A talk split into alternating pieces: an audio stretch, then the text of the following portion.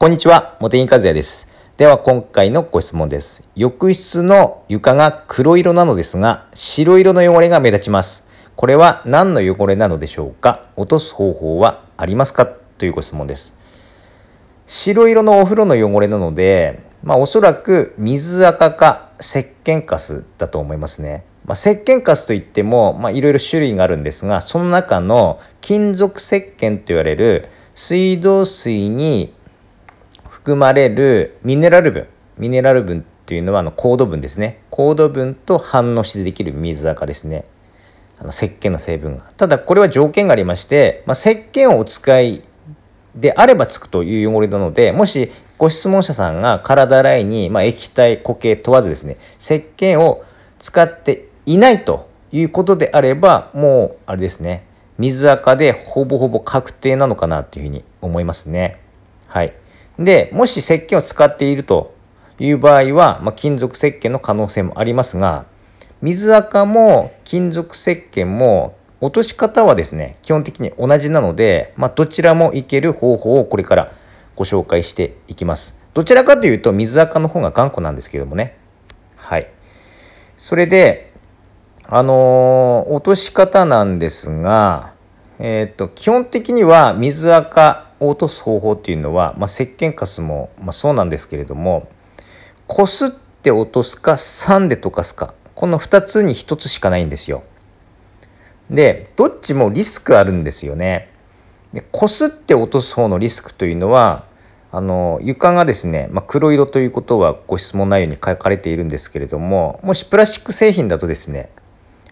傷がつくリスクがこするものによっては高まりますよね。はい。あと床っていうのは結構ですね、ザラザラしてたり溝があったりするので、そもそもですね、こすってやるっていう方法がですね、なかなか難しいっていうこともあるかもしれないんですけれども、まずこすって落とす方法があって、リスクは傷がつくことがあるということですね。で、3で溶かす方法はですね、リスクはですね、3焼けですね、変色、3による変色っていうことがあるんですよ。もちろん酸性度が強ければ強いほどそのリスク度合いは高まりますね。はい。だから本当にマイルドな酸、例えばですね、酢酸とかお酢ですね。お酢とかだったらそんなに傷むリスクはほぼないと言ってもいいぐらいなんですけれども、強い酸、例えば身近なものだとサンポールのような尿石を落とすような酸性洗浄剤を使うとですね、傷むリスクは高くなるんですよね。そもそもですね、サンポールをお風呂に使うっていうことは用途外なので、メーカー側は良しとしてないんですけれども、そういったリスクがあるということになります。はい。でも、この2つの方法で落とすしかないんですよ。目立つぐらいに育った頑固な水垢は。本当にですね、薄い水垢だったら、水垢に働きかけるような成分が入っているバスクリーナーでも、落とせなくはないんですよね。例えばバスタブクレンジングとか。でもですね、その効果というのはほとんどなくて、本当に薄いと言いますか、突き立てほやほやって言いますか、固まるか固まらないかぐらいの、本当に水垢としてですね、出来たてって落としやすい状態のものでないと落ちないんですよ。普通のバスクリーナーでは落とせると例えばパッケージに書かれているとしてもですね、その程度なんですよ。目立つぐらいに育ってしまうと、やっぱりですね、先ほどの繰り返しになりますけれども、3で溶かすか、こすって落とすしかないわけですよね。で、私だったら何で落とすかということなんですけれども、最初は3で溶かす方法を何度か試しますね。で、一番最初に試す方法、第一ステップはクエン酸ですね、クエン酸。クエン酸をお湯で40倍に溶かした液を使って掃除します。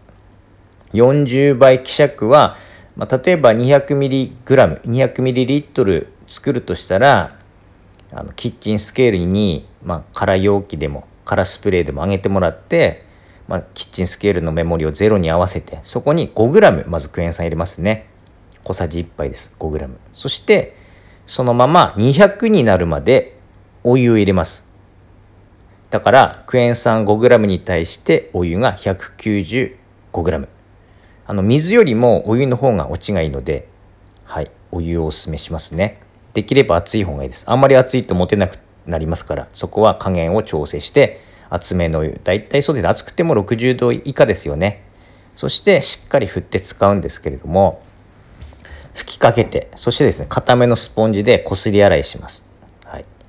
そしてそのままですね、30分ほど放置して柔らかくしてあげてから、また固めのスポンジでこすってあげると。まあ、スポンジどんなの使ったらいいかというと、ホームセンターとかの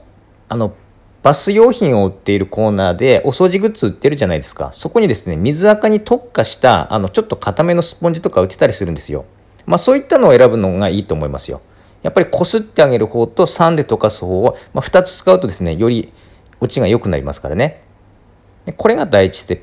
プ。第2ステップは、もしこれで落ちなかったという場合は第2ステップになるんですが、その時はもうちょっと酸性度の強い洗剤を選ぶということになりますね。はい。例えばですね、茂木和也シリーズだと生ハゲお風呂用っていうのがあるんですけれども、私は次のステップとしてそれを使いますね。はい。で、もちろん酸性度が高くなりますから、まあ、先にお伝えした通り、酸焼けのリスクもですね、高まるので、その点はしっかりですね、注意して使ってください。もちろんクエン酸でもですね、リスクありますよ。特にですね、黒系は酸焼けしやすいというか、酸焼けした状態が目立ちやすいんですよ。酸焼けした状態も水垢がついているような状態に非常に似ているんですよね。白っぽく焼けるんですよ。水垢がついているかのように。で、白系のお風呂だと床とかもそうなんですけれども、もし酸焼けしたとしてもですね、わからないんですよ。白に白だから。気づかないんですよね。でも黒系は本当に少しでもですね、変色してしまうと、もうしっかりわかるんですよ。だから白系よりも黒系が酸焼けしやすいとかでなくて、目立ちやすいので、その点はですね、注意して、不安であれば、できる限り、先ほど40倍っていう話しましたが、100倍とか薄い濃度で試してもらって、さらに、その放置時間もですね、30分じゃなくて、もうちょっと短くして様子を見るとか、そこはできる限り、面倒でもですね、何段階かに分けてやるのがいいと思います。はい。で床の素材が擦れるような、擦り洗いできるようなそんなにボコボコしてたりザラザラしないっていうことであれば、まあ、最後のステップとして、まあ、擦り洗いですね、クレンザーを使うなり、まあ、ちょっと本当に洗浄力が研磨力が強いスポンジを使うっていう方法もありますが、まずはですね酸で落とした方がいいのかなというふうに思いますので、とりあえず先にはですねクエン酸を使っていただくということですね。まあ、ちょっと私もですねこういったご質問にお答えする立場なので、せっかくご質問にお答えしているのに変色とか傷んだりするっていうことは絶対避けたいっていう立場なんですよね。だから酸焼けとか傷がつくっていうことをちょっと何度も繰り返し言っちゃって、とても不安に感じるかもしれないんですけれども、ここはですねぜひご理解していただければなと。立場上ですねやっぱりここを伝えておかないとかえってご迷惑かける形になってしまうかもしれないので、そこはですねぜひご理解していただけたらなというふうに思います。はい、ということで今回はこれで終わります。どうもありがとうございました。